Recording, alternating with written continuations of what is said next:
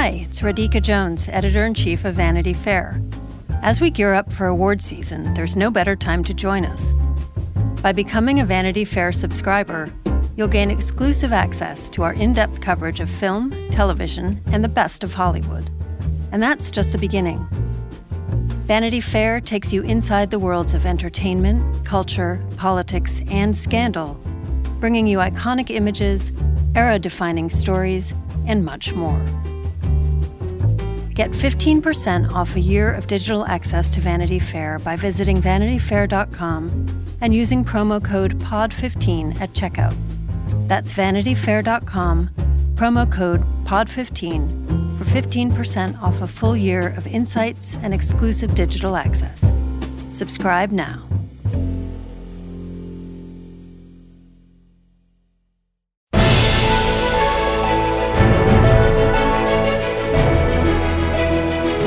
And welcome to Little Gold Men, the podcast from Vanity Fair and Panoply that proves that award season really is a year round event. I'm Katie Rich, the deputy editor of VanityFair.com, and I'm here just with Richard Lawson, our film critic. Hello, we're doing a little what they call in the theater a two hander. Hey, I, I- you know, uh, we'll be joined by Rebecca Keegan We later, so uh, you know we are nothing uh, without our uh, backup. But yeah, Mike and Joanna are both off in various lands uh, Mm-hmm. as we speak, so we're going to handle things on our own, and we're going to start with news that, as you're hearing this, is a little bit old, but is kind of broken as we were in the recording studio, which is that uh, Jonathan Demme died. Yeah, the great director at 73. Yeah, It, which is, uh, I mean, I don't really know any details yet, but it, it def- certainly came as a shock to me. Um, Mm-hmm. You know, I guess when no one is, when someone isn't publicly sick, you don't necessarily know what's uh, what's happening. So Yeah, you know, we're just sort of looking at Twitter, which is, I guess, how you find out about these things these Yeah. days. Um, and it's interesting to see um, how different, you know, I mean, I follow a lot of film people on Twitter, obviously. Um, you know, some people are remembering him for his really lauded concert films, Mhm. or, you know, he's had such an interesting peripatetic career. I mean, obviously, most kind of headlines are going to Silence of the Lambs, or, you know, which is probably his most famous movie. certainly the one for which he won the Oscar and Yeah. uh, which won, Yeah. it, it won the he won uh, the Big Five. Yeah, the big. That's what I was trying to think of. The big five. Yeah. which is picture, actor, actress, director, screenwriter, right? Screenplay. Yeah, yeah. yeah.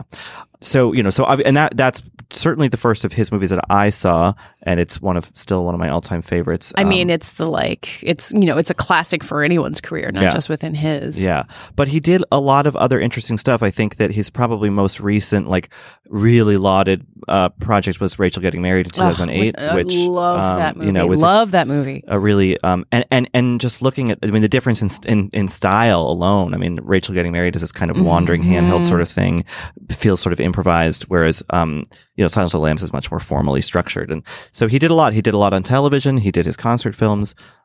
You know, it's, it's interesting. Curtis Hanson, who died last Mhm. year, uh, had a similar sort of erratic, but but but but not in a sort of bad way erratic, but like a career. Like they they, they both he and Demme um, did uh, just were kind of masters of many genres. Yeah, and it was you know he you know recently was directing TV episodes and a lot Yeah. more of concert films. You always had the sense that he might come back with a, a feature or uh, you know or a concert movie that would just totally surprise you, and uh, Yeah. it just felt like there was a lot of work left for him. yeah, because there was no sort of clear arc to his career. He just seemed to sort of do what was interesting to him. Then, um, you know, he did a couple a couple episodes of that show Enlightened, the the Mike White series that I Mhm. that is one of the best things that's been on TV in a long time. And you know, but then he'll you know do something with Neil Young or whatever. So there was no sense certainly that he was slowing or or was reaching some conclusion. But- And yeah, you were a fan of kind of his last narrative feature, Ricki and the Flash. Movie that It was like yeah, needed some yeah. defenders, and there you go, and that's them. that's an interesting blend of. I mean, he'd worked with Meryl Streep before in The Manchurian Mhm. Candidate, which I was telling you before we recorded.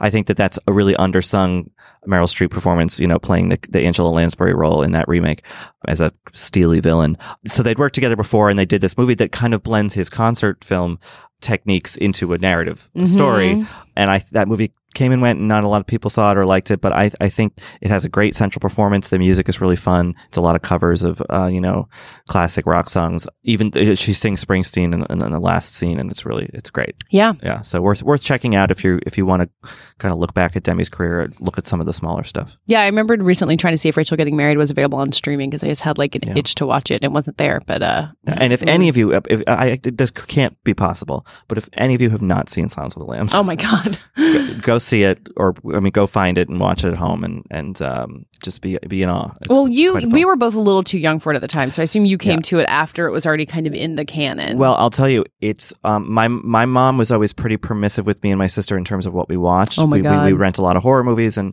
um, that was kind of my first genre that got me into movies. But like, I came home from the video store with my sister with Silence of the Lambs, and I was in. So that was 19, The movie came out in ninety one. So this is probably ninety three. So I was ten, uh, and um, we put it on, and my, and we got about twenty minutes into whenever Catherine Martin's in the in the hole. uh-huh. And my mom was like, "Nope." Yeah. It's one of two times in my life that my mom made us stop a movie and take it out. I can't even Yeah. imagine what nightmares that would have given. I don't. I think Yeah. I don't think I saw it till college. Like, because I mean, we have discussed it. Neither of us is really a horror movie person. No, so like, we not might- anymore. I used to be. Yeah. Yeah, uh, I yeah, I think even now, like it's still you know, anytime I'm like walking by myself in a parking lot and you see a van, and it's like, okay, don't get don't get shoved into that van. Oh, it's completely. Yeah. I mean, and there's just so many iconic things in that movie, and it's a really good example what Demme did, and this you know the screenplay helped too. But like that novel is not like high art Mhm. exactly the Thomas Harris novel. But Demme just saw some sort of grim potential, and, and that movie is always kind of scratching at something deeper and something more. And it it does it doesn't flatly state out you know what that is exactly. Yeah. But that movie just has this this weight to it that Mhm. um, is is really special, and that's hard to do with something that's kind of like an airport read. You know. yeah, uh, yeah. So yeah, if somehow you're listening to this in Silence of the Lambs as a as a Best Picture winner you have not caught, uh, it is a very it's not an easy watch, but it's uh, not a hard one either. It's just really worth it, And it's essential. I mean, you have. Yeah, to, yeah, you gotta see yeah. it. So, uh, yeah, Jonathan Demme, we're uh, we're sad to hear that we won't have any more movies from him. Yeah, but at least there's a lot in in, in his career that we can go back and, and appreciate. Yeah.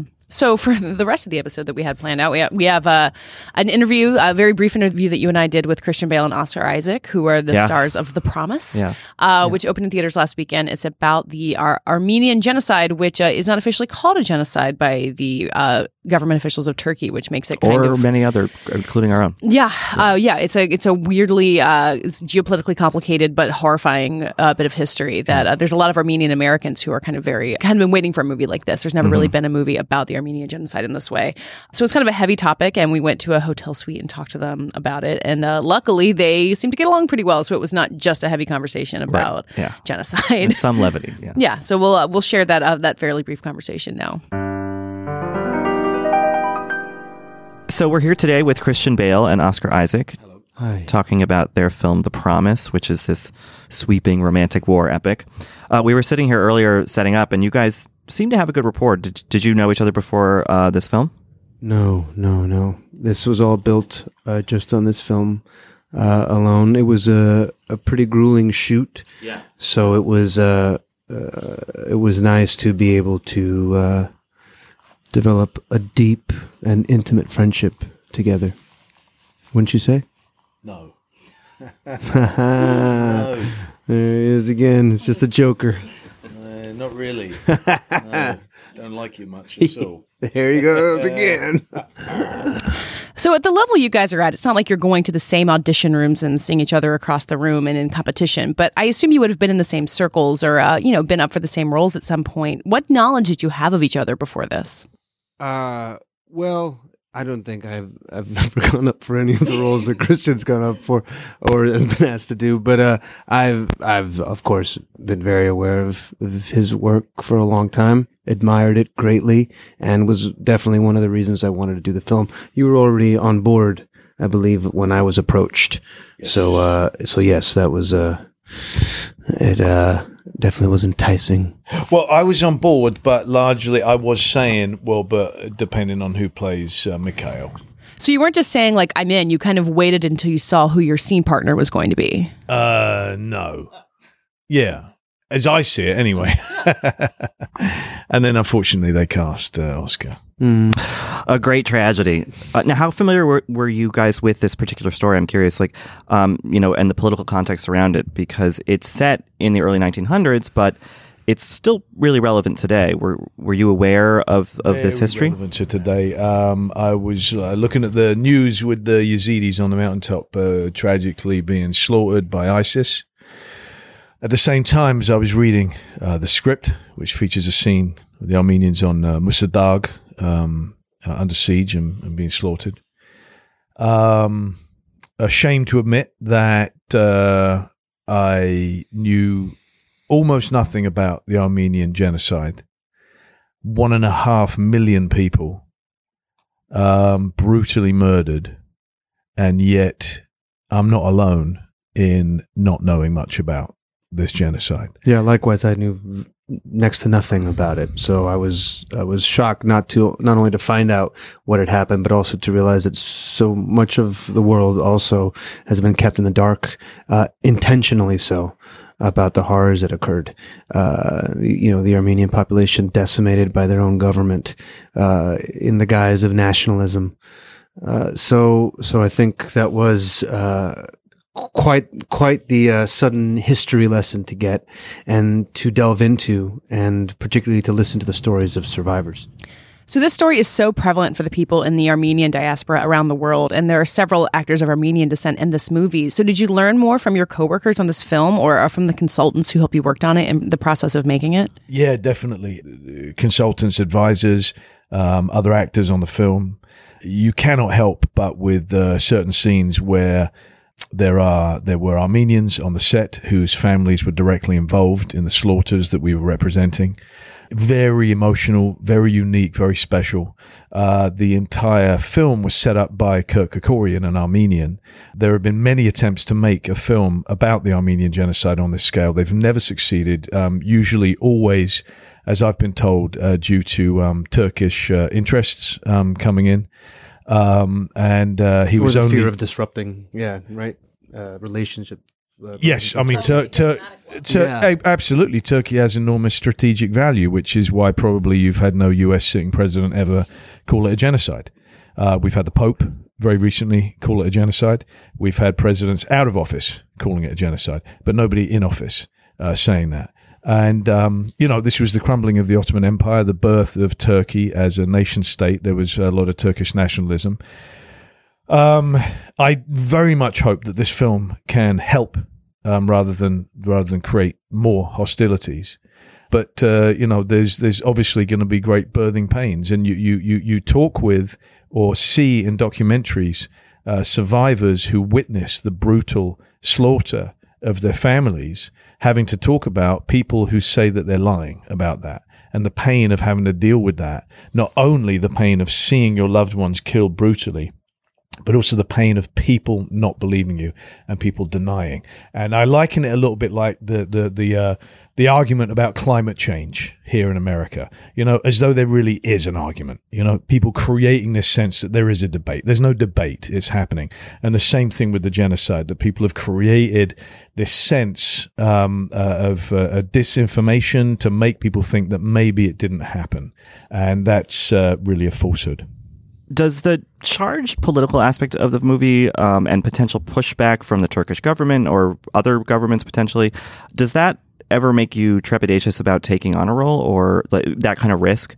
Um, is that something you even think of? Um, well, I- I think it was important not so much for those reasons, but when looking at this story, uh, to to really talk to Terry and to Christian and to figure out what our approach is and and to really uh, try to um, be judicious with how we do certain scenes, how the story uh, um, develops, uh, because it, there is a responsibility there when you are uh, depicting things, these atrocities that actually occurred, uh, that haven't been uh, really uh, shown in in film, not at this level at least. So, so that's you know, the, the, if if you want to say trepidation, but there's just some carefulness with that. Uh, not so much the pol- the charged political aspect of it, because it's really only political for one side, you know, and the other it's it's truth for the other side. Yeah. Well, my guess is this isn't going to be released in Turkey, and uh, no one's really worried about trying to get it out there. Yeah, I mean, uh, uh, the thing is, it's not an anti-Turkish film. you know, it's a it's a it's a pro-factual film. It's a pro-healing film, and and more than that, you know, obviously we hope it helps. But the the big thing is that we we've it's exciting that we can help at to this level because 100% of the proceeds of the film will be going to humanitarian charities, uh, Amnesty International, uh, Human Rights Watch, Human the Rights Enough Project, Yeah. Century. Yeah, it's extra- extraordinary that all of the proceeds of a film of this size uh, will be going to that. So, and they're relevant. They're relevant Yeah. charities. They're all charities that deal with uh, human rights abuses, that deal with refugee crises, that deal with holding people ac- accountable for uh, genocidal activities. Um, and uh, uh, Terry made a very interesting choice, which I, I did question him on greatly whilst we were making the film, because in doing the research, we learned how barbaric uh, uh, uh, uh, the killings were. Um, he was very strong minded that he wanted to make this a PG 13 film because he wanted younger people to be able to see it in order for it to be used as an educational resource. And there's a big social campaign. Survival Pictures didn't see this just as a film and that's the end of the story. They wanted it to be the launch for a social campaign. Um, the 100% proceeds, as Oscar was talking about, going to uh, uh, various um, uh, uh, charities.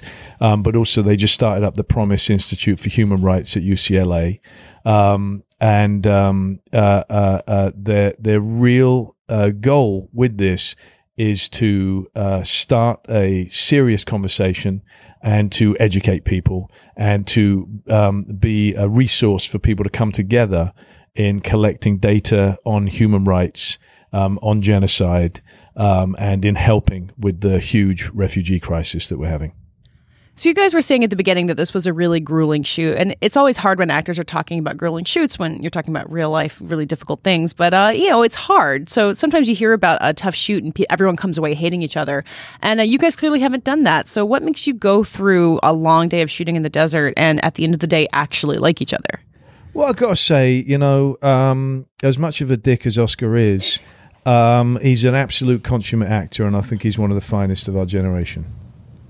And that's what makes you like him. Well, he didn't say he liked me. I noted he purposefully left Very that true. out. I never said that. Uh, well, thank you guys so much. Uh, congrats on the film. It's a really noble project, so I hope it's able to uh, do some good and highlight uh, uh, something that a lot of people don't know anything about. So it's an interesting time for television, as it's kind of always an interesting time for television. And as as we'll talk about later with Rebecca about the WGA strike, uh, TV writers are very busy because there's a lot of uh, good TV. Yeah. And uh, two really interesting examples of it are out this week. We have The Handmaid's Tale on Hulu, which uh, debuted, I think, its first three episodes, and then will be coming weekly. Right. And then also coming this week is Netflix's Dear White People, which is in the usual Netflix mode. Where all ten, I assume it's ten. It's 10, episodes. yeah. It's always Mhm. ten episodes. Uh, they'll all be dropping at once, so uh, it's not only good television, but it's uh, complicated to figure out how to watch it, which is always my problem. Uh, but let's start with The Handmaid's Tale, which I think has had maybe the splashiest rollout. They had a Yeah. big screening at the Tribeca Film Festival, which uh, made some headlines because no one in the cast would call it feminist, which is very interesting. Um, and I think Yeah. a lot of people are really excited about it. It's this beloved book. It's a obviously a really timely time for there to be the Handmaid's Tale adaptation. But I think you had uh, kind of more uh, hesitations about it than a lot of people. Yeah, you know, I was not familiar with the Margaret Atwood book, which I I, I should be. I, I it's I reread it recently. yeah. It's very it's very good read. I, I- I should have read it by now, and, and I and I will do that. But yeah, I, I watched it a while ago. They sent they made episodes available to a couple episodes available to me a couple months ago, and you know it's certainly the most I would say the most ambitious show that Hulu has done so far uh, in terms of its kind of seriousness and its heft um, and its scope in a way, even though it's about a very sort of interior w- world. I, I, I found it a little dull, Hmm. to be honest. And it wasn't that the themes weren't interesting or the performances. Elisabeth Moss, Moss is the is the lead, and she's great. But uh, something about it felt sort of too insistent on it being prestige television. Mm. You know, it didn't feel kind of alive in a way.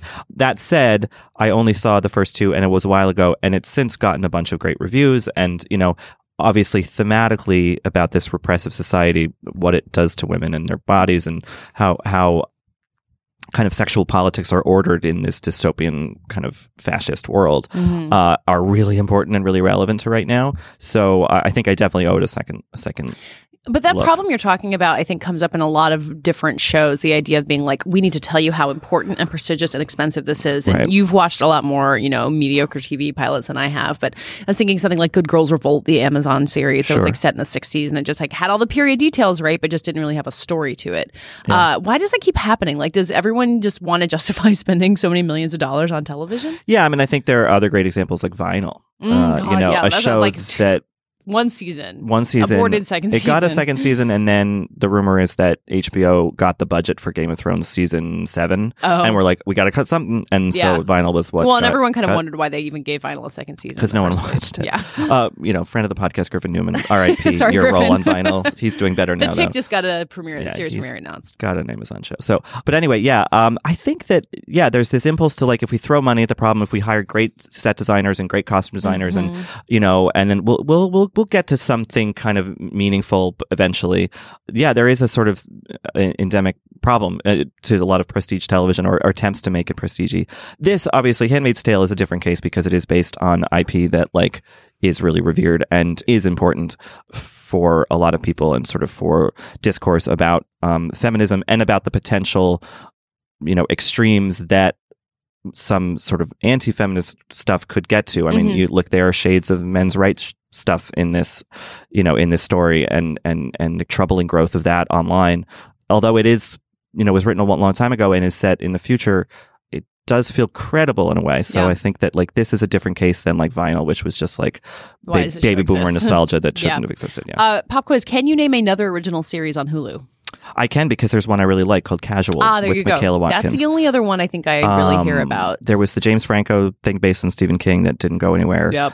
Past that, um, I'm not sure. Yeah, so there was so this Hollywood Reporter piece about this today had this amazing opening line, which was, "Can The Handmaid's Tale do for Hulu what six years and hundreds of millions of dollars has not?"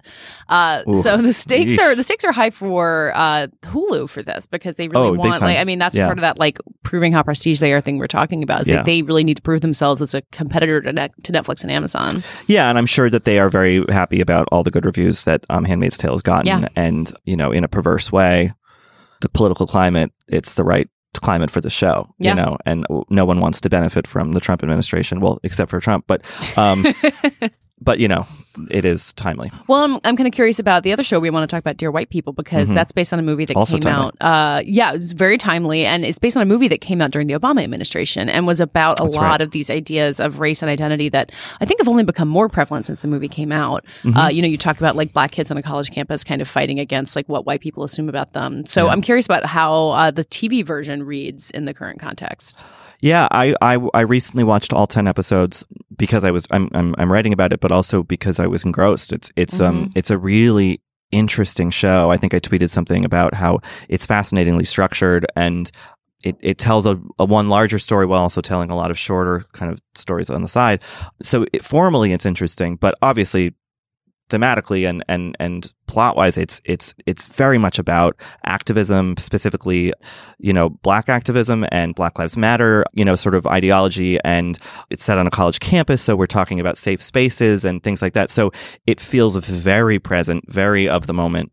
And it does it in a way that is i mean there are moments when it's a little bit kind of i guess a little didactic and sort of just like lecturing. But like for the most part, it weaves these themes and these um, political issues, these these thorny political issues, into a really engrossing story. Where you know these are young college kids who are really smart. It's supposed to be an Ivy League school, and so they're talking about this stuff. And they're they're a lot of the show is about protest and and organizing. What's the show about? Well, so it's about it's about so the kind of inciting incident is there's um this humor magazine uh that seems to r- lean kind of libertarian right wing like you know like they would they would call people snowflakes maybe Mhm. um uh that they have a a blackface party uh and Which- yeah I, I scoff, but it happens like It every single yeah. year. Like Cinco de Mayo is coming up. There's going to be something racist Oh, on a college campus. yes. Like it Yeah. always happens. Yeah, and that's the thing is like it might if you were sort of unaware, it might seem absurd, but no, I mean this, It totally we, we read something about this at least once a year.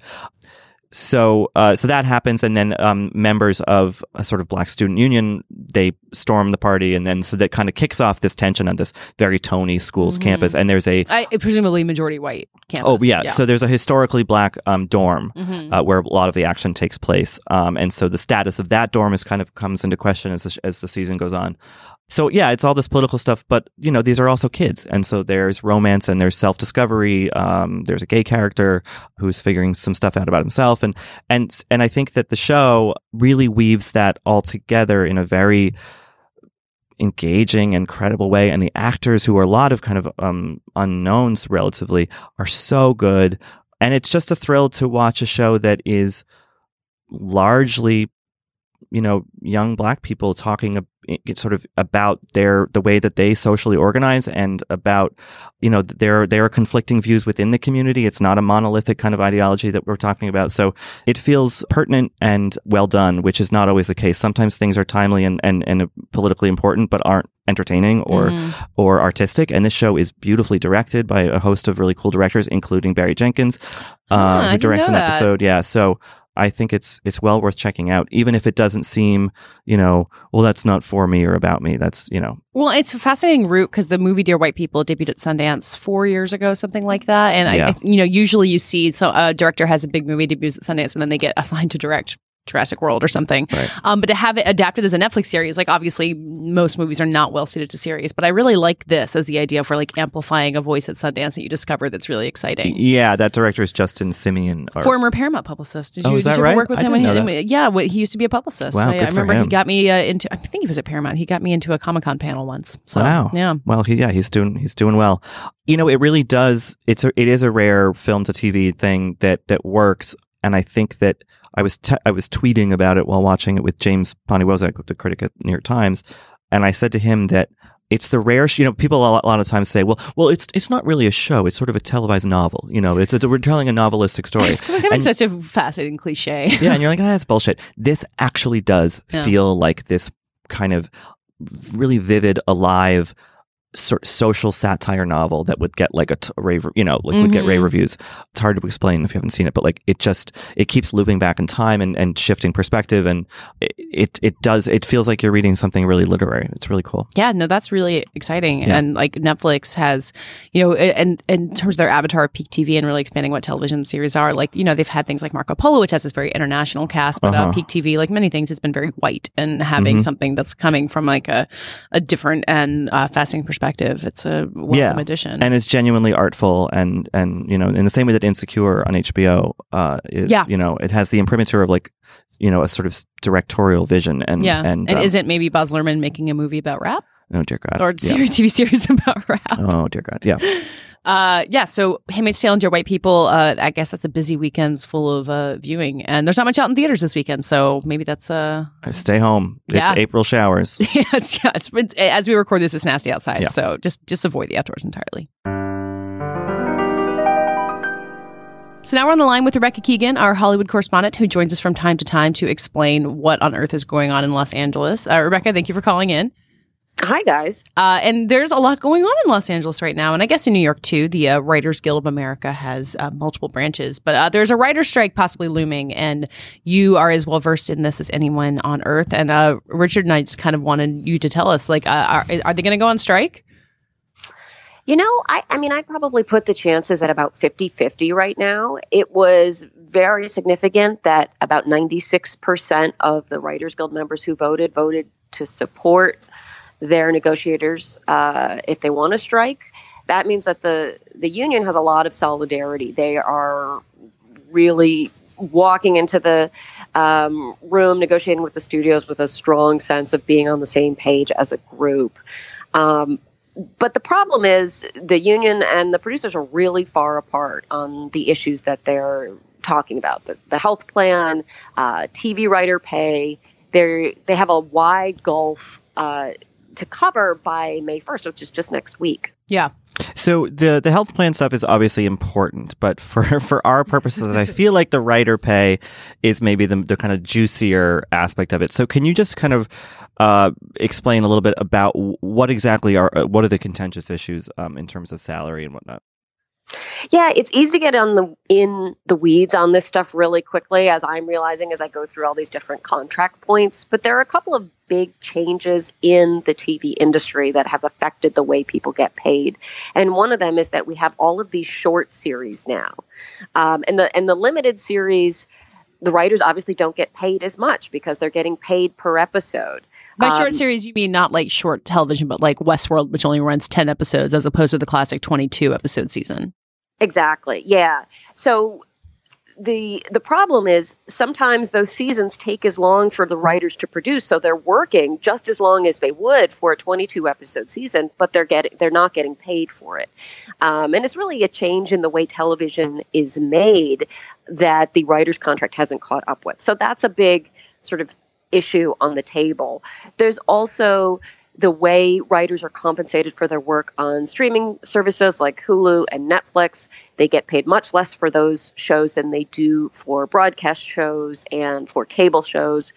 Way back in 2007, 2008, when the last writer's strike happened, there was a sense that you know this whole internet thing might not pan out um, and so let's the studios were able to negotiate that writers would be paid a lot less for those kinds of shows i think it's clear now in 2017 that they are among the most sort of important talked about awarded buzzy shows there are and writers want their compensation to reflect that especially when you look at some of these shows and like that they're not low budget you know, Yeah, it's oh, not oh, like yeah. they're like making these kind of, you know, with popsicle sticks. Like they're really lush productions. And so you would think, you know, I mean, it seems to me that like reasonable that the writers, you know, share in that budget expenditure. Yeah, you want the writers to be as well compensated as the set designer on The Crown. Yeah, exactly. I mean, the, the Crown is a great example because everything the, the production design, the locations, the costumes, uh, the the budgets are enormous on that show, um, but none of it's possible without writers. So, so why should their pay structure be any different? Now, of course, the top tier writers on a show have um, they're usually extremely well compensated, the showrunners. But a lot of this stems from how the sort of lowest paid folks on the totem pole are are are compensated. Those the minimums is really what the writers are fighting for here.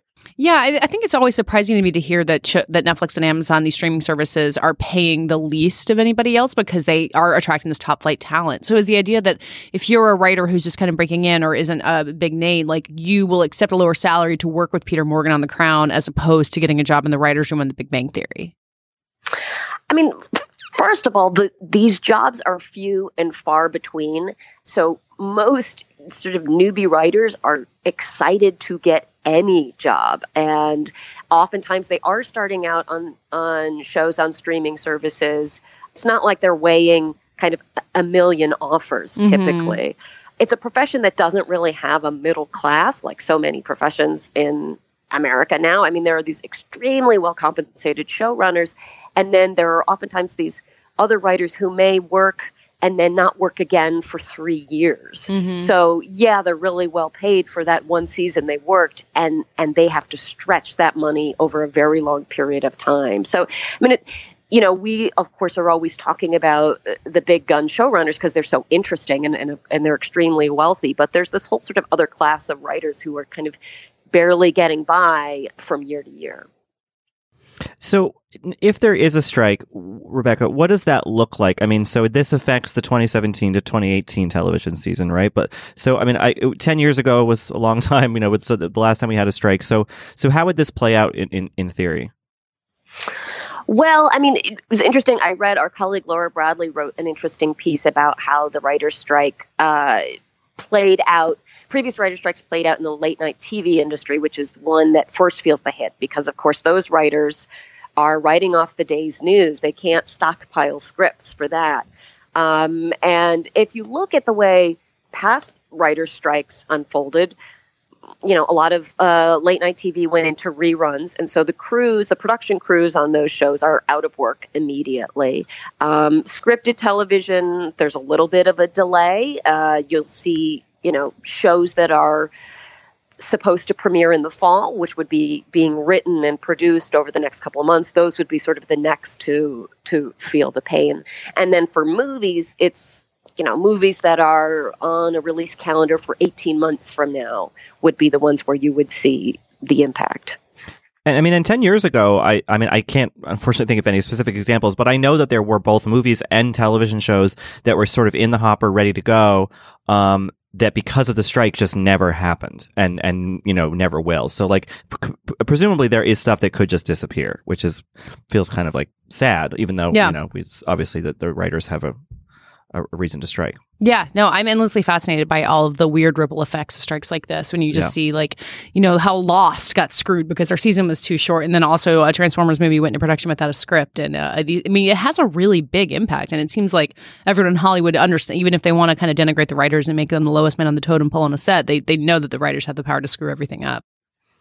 Well, and it's interesting here too because there are all these weird little ancillary industries that feel the pain. Like the neighborhood that I live in is bordered by three studios Warner Brothers, Universal, and Disney. And my little local dry cleaner gets a ton of business from the studios. So if production stops, this mom and pop business feels it. So for, you know, TV and film consumers, there is that, oh, what's going to happen to my show? And then here in Los Angeles, it's a, a sort of economic uh, it's a terrifying thing economically for a lot of businesses. Yeah, because LA isn't entirely a one industry town, but like that is an industry that looms pretty large in, in the sort of economy. So it, it is like a, it, it's not just about, you know, so and so writer from X show, you know, stopping work. It's, it is, it has broader impact, obviously.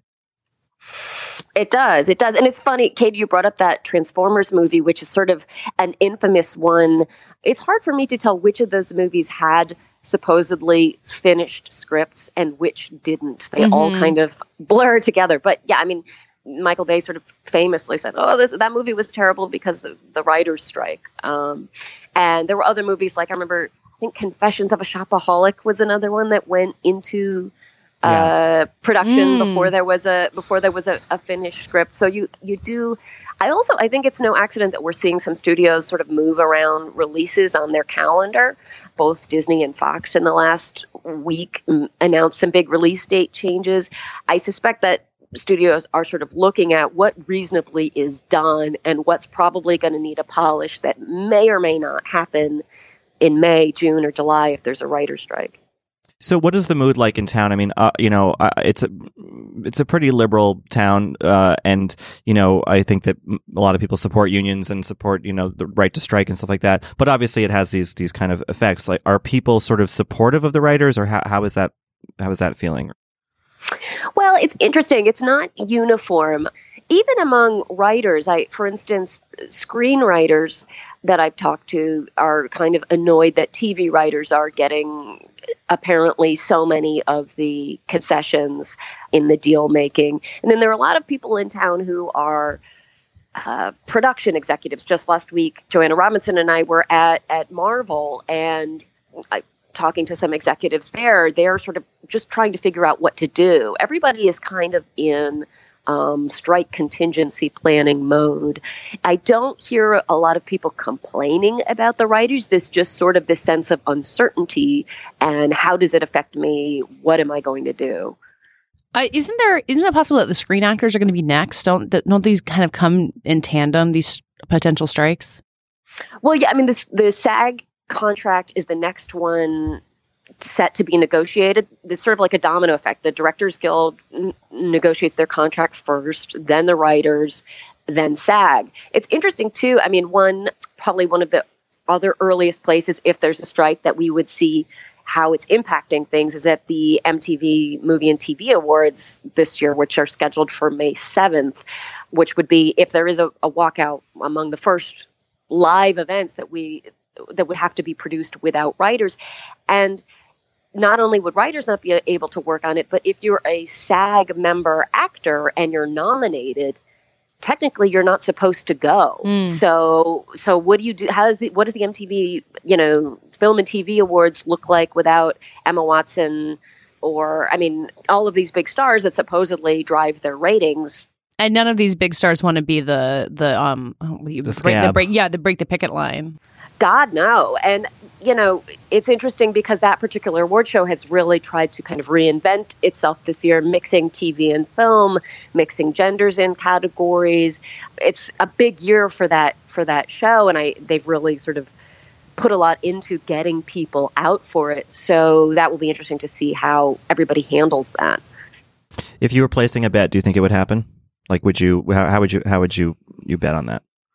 I think, oh gosh, I like I said, I mean, I think it's about, I think it's about 50 50. There's yeah. an interesting, you know, the fact that the writers are going in there with this huge mandate, 96% of them saying they're willing to strike, really tells the, the, the producers, like, let's get serious. I mean, theoretically, they can use this next th- six days to bang through these contract points and get it done.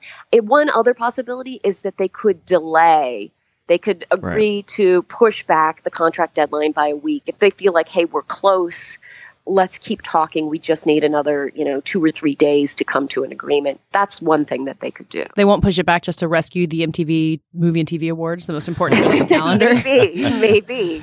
Um, well, when when this a similar vote happened in, in ten years ago, it was ninety percent approval. So Yeah. this is higher. So who knows? It's higher, and a lot more people turned out. It's interesting because the guild has tools it didn't last time. Like they have a podcast now, and um, um, many many writers are on social media and sharing their sort of support, which has kind of a ripple effect. You know, last time they had they could communicate with each other via email and phone calls, but they have a whole bunch of new ways to sort of get their message out this time. Yeah, I mean Twitter barely existed when uh when the last strike Yeah. happened. I'm just remembering like all the photos of like Tina Fey on the picket line and 30 Rock and like what on earth a, a tweeted WGA strike would look like this time around. Well, I, They were, I the, the picket lines were fun last time. I enjoyed going out to them. I remember I went to the one at, I think it was at Paramount last time, and I was talking to this charming, fascinating man who was just a random writer to me. Um, it ended up being Bob Odenkirk, who was not not that not as famous at the time and not um, in any way uh, known to me. Perhaps you know reflecting my own ignorance. But I remember thinking like, boy, these writers sure are funny and fun to interview and so smart. And then I go back and I Google this Odenkirk character. I was like, oh, Yeah, and then now he's an Emmy nominee. And now he's kind of a big deal. yeah. Uh, well, Rebecca, if there is a strike, we will certainly have you uh, back on to help us explain what in the world is going to happen. And we're going to have a lot of very surreal late night shows to watch, at least. This is true. and this I, is true. I would ask that we all pray for the MTV Movie and TV Awards. I know. Let us now have I mean, a moment. What of will happen to our culture if it's if that show suffers? Thank you, Rebecca, as always. Thanks, guys. That does it for this week's Little Gold Men. Thank you so much for listening. Please keep rating and reviewing us on iTunes and talking to us on Twitter and, and otherwise letting us know that you're listening. We love hearing from you. We're all at vanityfair.com, including Mike and Joanna, who have not gone far. And on Twitter, I'm at Katey Rich, Richard, Rilaws. and we're all at Little Gold Men. This episode was produced by Jordan Bell and Alana Milner and edited by Jordan Bell. And this week's award goes out to a very special producer who is leaving us after this episode. Alana Milner has been with us for almost a year, has been delightful. So this week's award for what you would say for any podcast episode produced by Alana Milner goes to me. I um, mean, it's the like, it's, you know, it's a classic for anyone's career.